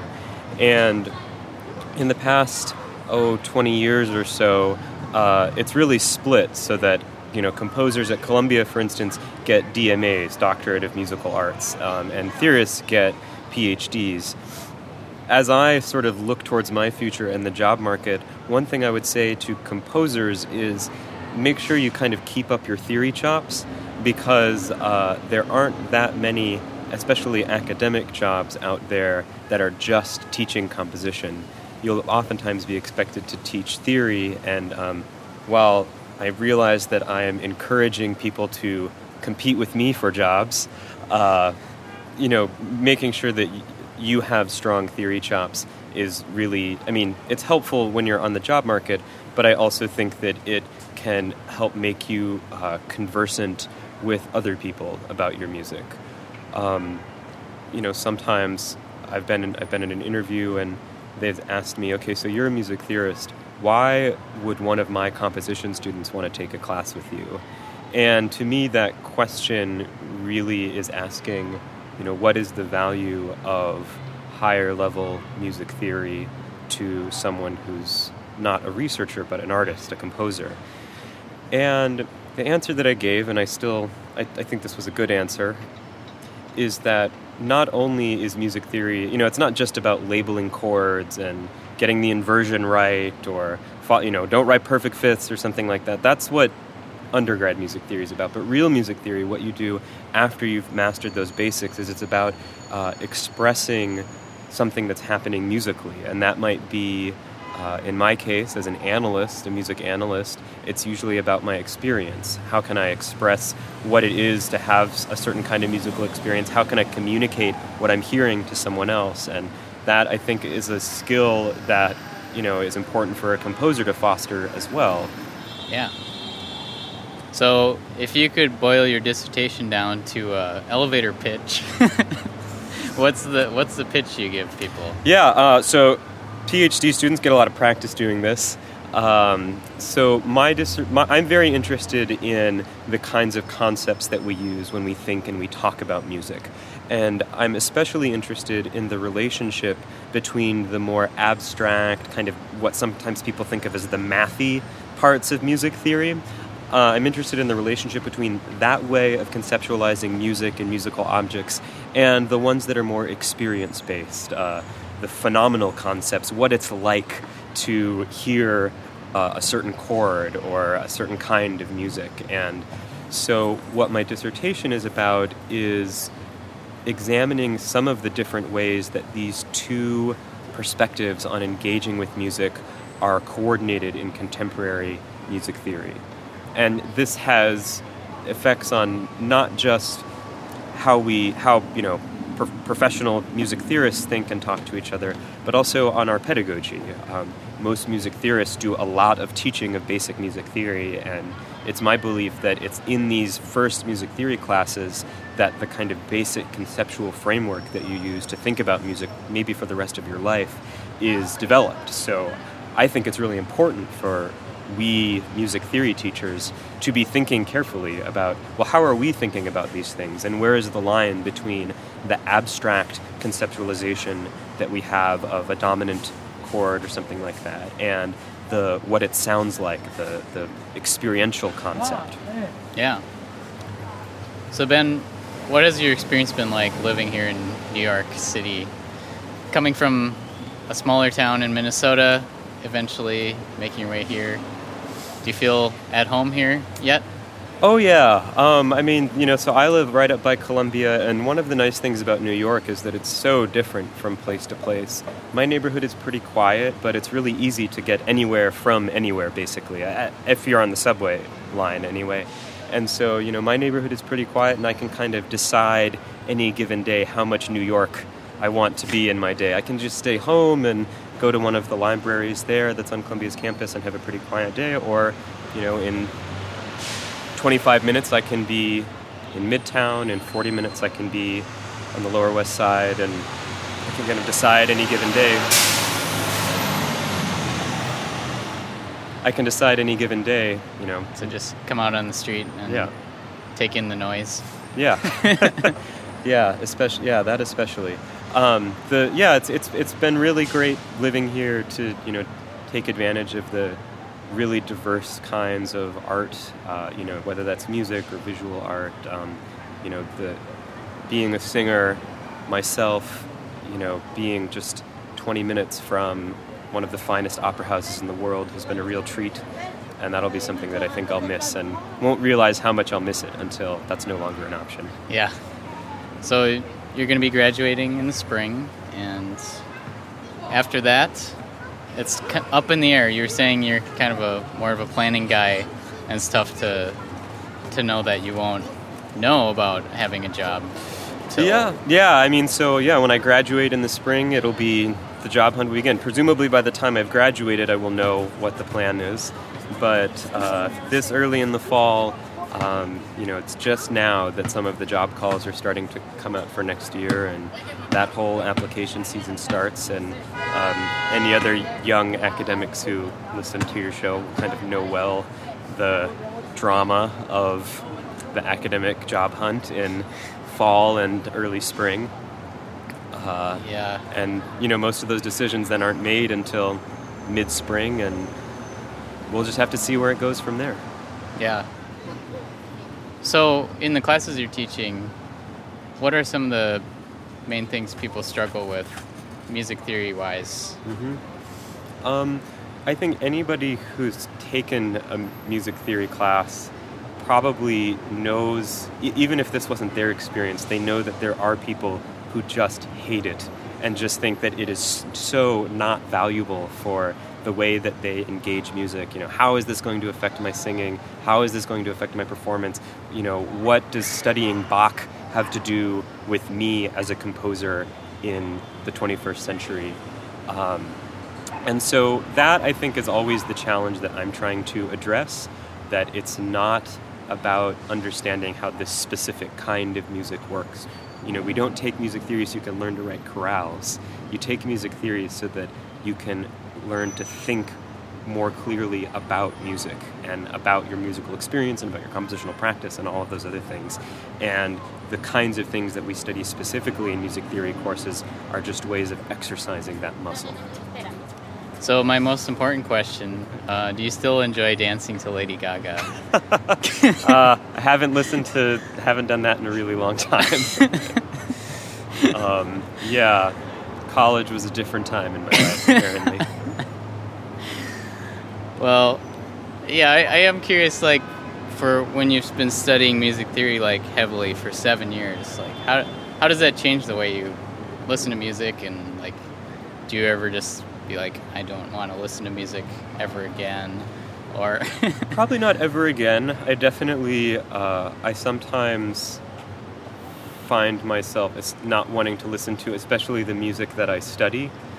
And in general, I find it hard to n- not think about what's going on, you know, analytically when I'm listening to music, even for fun. Like if I'm going for a run, I'm listening to something, I'll then find myself analyzing it, and that's very fun, and I really enjoy doing that. Uh, but I don't always want to have that be the only way that I'm engaging with music.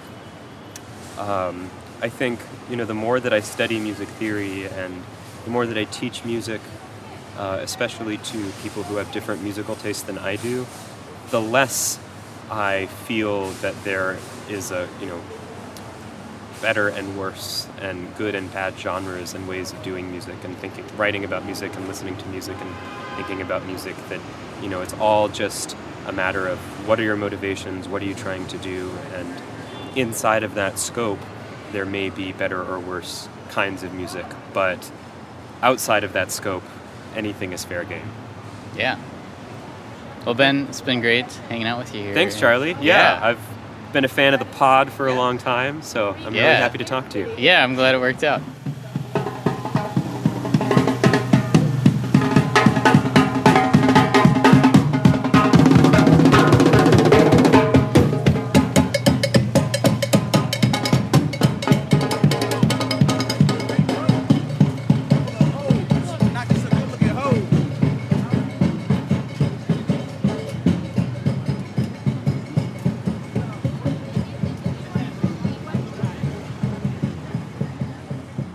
Here with Matt Scuteri. Yep. Uh, at the Gibson showroom Mm-hmm. in New York, and uh, I had no idea like what you were doing here or what this Gibson place is. So Yeah. yeah. What what is it? Uh, yeah, well, so the, There's a lot of uh, guitars here, There I are a lot of guitars here, um, and uh, a lot of other things as well, because we don't just do guitars anymore. Gibson, we have all kinds of uh, pro audio and uh, uh, live sound and all kinds of things that we sell under the Gibson umbrella. And um, so this is a showroom uh, here in New York City, and as, as, I was, as I was saying before, most major markets have one. And the idea is that we are um, an embassy, an artist relations embassy to New York. So our job is to have our ears to the ground, so to speak, as to what's happening in New York and be a resource to artists when they are traveling through the market if they need something from us. Um, the idea is that you know Gibson is here for them to, you know, for, for them to do whatever it is they need to do. So, So, what kind of fame level of artists who come here have you met? uh, pre- uh, like like pretty famous, like, yeah, pretty fa- I like you know. Um, I don't. I don't know if I can delve into to specifics, but we we've had some pretty big names come through here. And then actually, this this space was an old recording studio in the uh, mid 90, late '80s to about the mid 2000s. Um, and so you know, there's Bruce Springsteen recorded here, Michael Jackson recorded here. Paul Simon, uh, Mariah Carey, Boyz II Men. I have pictures of these people in our space. Uh, Billy Joel is one I recently found out because every now and then I'll just be watching an old video and I'll say that looks like my office, and I'll realize it is my office. so That's yeah, awesome. that's really cool. yeah. hmm So you're a guitarist, I take it. I am, yeah. Yeah. How did and you found out about Composer Quest? How? Just a random I don't search know. or I, yeah, like just did a search on uh, on podcast. Gave a couple of your episodes a listen. It was uh, it was it was a really good show. It was it was well it was very well produced and it was uh, informative and I liked the interviews and I kept up with it. Sweet. And now in you're in the doing yeah the Olympics. Yeah, I actually I should probably grab my phone because my partner's been emailing me all day with uh, with note suggestions. It's it's a very kind back and forth. We're like, oh, what an excellent choice. I would like to put a dotted half note. You know, it's- we're very we're very very cordial towards each other. That's oh man, that's yeah. So the so for people who don't remember, the Olympics thing we're doing right now is table tennis. So Mhm. composers go back and forth as if they're playing ping pong, Mhm. um, one note at a time. So I, I'm curious, like. I, I was trying to envision how I would do this with someone. I don't. But I don't even. It would be probably kind of tedious over Yeah. email.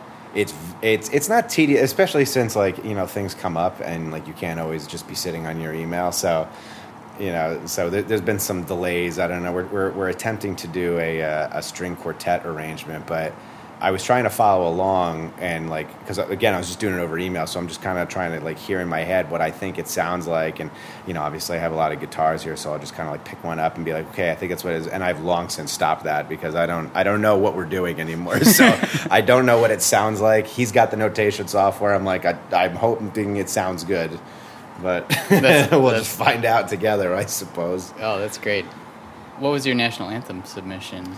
Um, I just did the Star Spangled Banner. I, I tried to do it. Actually, I, I, I recorded on, on one of these pianos in here. Um, I, I, I tried to do just like a, a solo piano with uh, like kind of like a, an ambient bed underneath. Um, my thought was trying to imagine, you know, what an Olympian standing on the podium would kind of be hearing. Obviously, there's a lot of chaos, there's a lot of cheering, and then I, I imagine whoever this theoretical person just kind of like centering themselves, blocking out all that noise, and just hearing the national anthem, what that would sound like to them.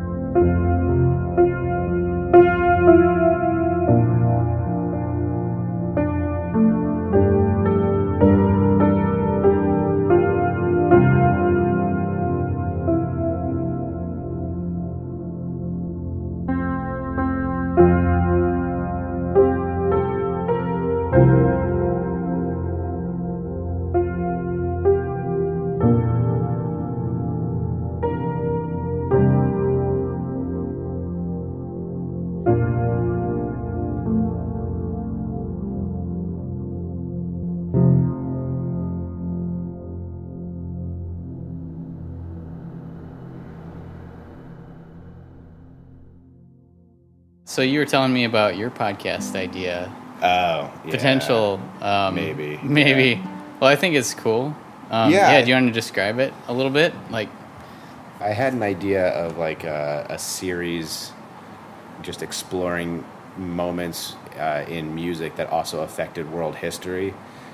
Uh, I mean, the first thing that popped into my head was Billy Joel's tour of the Soviet Union, which is often credited as a, a cultural reason why the Soviet Union eventually fell, if not, you know, obviously not the reason. It was more complicated than that, but you know, definitely a symbolic reason.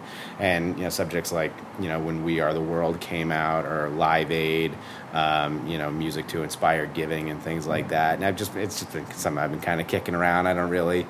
Um, have any kind of direction for it yet? Um, uh, I, you had an idea of trying to find people who were there, which I like, uh, and it's proving rather difficult. they don't, people don't walk around with signs saying Yeah. "I was there," but you know, oh, Well- Woodstock was one too. But Yeah. Woodstock people, I feel like, are easy to find.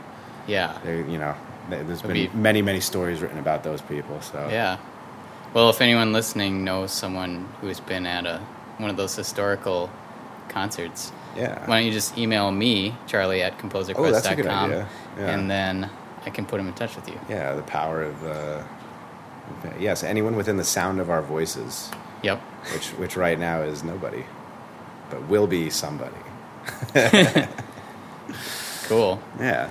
So yeah, Matt, best of luck with your potential podcast Thank and you. your own and music. All this other Yeah. nonsense I'm up to. Yes, Yeah, and best good of luck luck in the you. Olympics. Yeah, yeah, and best We'll of luck to you and the rest of your tour. Absolutely. Thanks.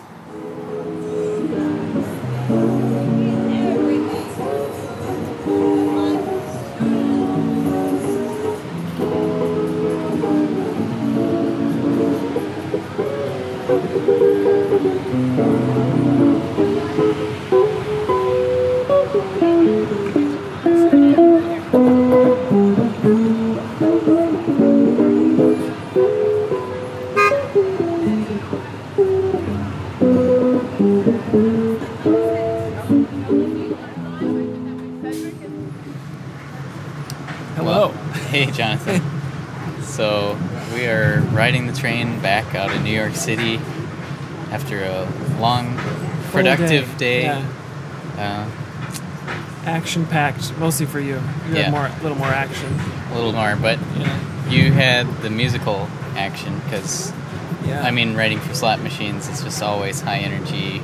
It is. Well, today I did uh, a lot of clicks, and uh, I did uh, I did um, changing sounds for changing bet amounts. It wasn't very glamorous. Oh. different. I think there was a small win. Some. It was a lot of uh, interface sounds, but you know, creative Yeah. interface sounds. You can't. It can't be big wins every day. Yeah. You'd just be exhausting. Well, so you didn't do any recording, voice recording of Um, like I shouting stuff? I, I didn't. I did use some people going, yeah, but pitched up, like uh some cartoon characters, kind of. I did some of that. I'm trying to make hip sounding cartoon, like funky cartoon characters today. I guess that was what I was doing. A full day. Yeah. Well, Yeah. you know what? I just realized we forgot to dig into your Composer Quest theme while I was there, but I Yeah. kind of rush out the door. It was yeah, it was quick. I'll I'll send you the send you the material. Okay. you can pore over it. Yeah. Well, yeah, maybe maybe as your end of the episode challenge, Uh-huh. you could do something new with the same stems. Oh yeah, I don't know, some sort of remix. that would be fun actually. Okay. Yeah, I'll do something world tour themed. Yeah, Like, maybe uh, If you're gonna remix it. Mhm, yeah, a little more traveling vibe. Yeah. Some sort of like.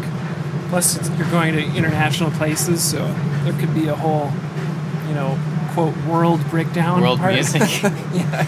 Yeah. Could stretch it out to like six, seven minutes. That sounds awesome. Yeah. Thank you for the assignment. All right, Okay. awesome. Thanks for listening to this third episode of my Composer Quest World Tour. This episode was sponsored by David Ash, who's my Kickstarter backer and the filmmaker I often work with. Thanks, Dave.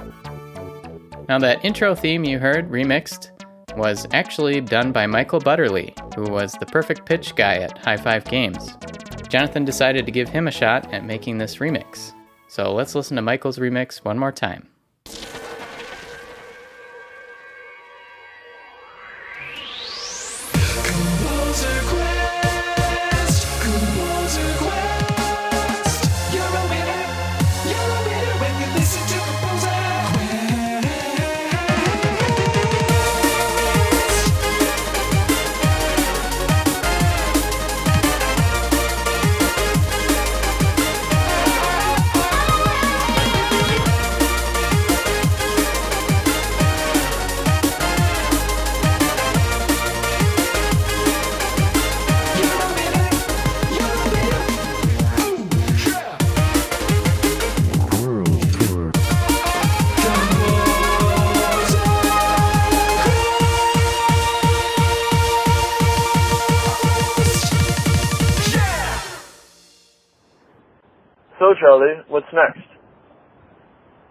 So, Charlie, what's next?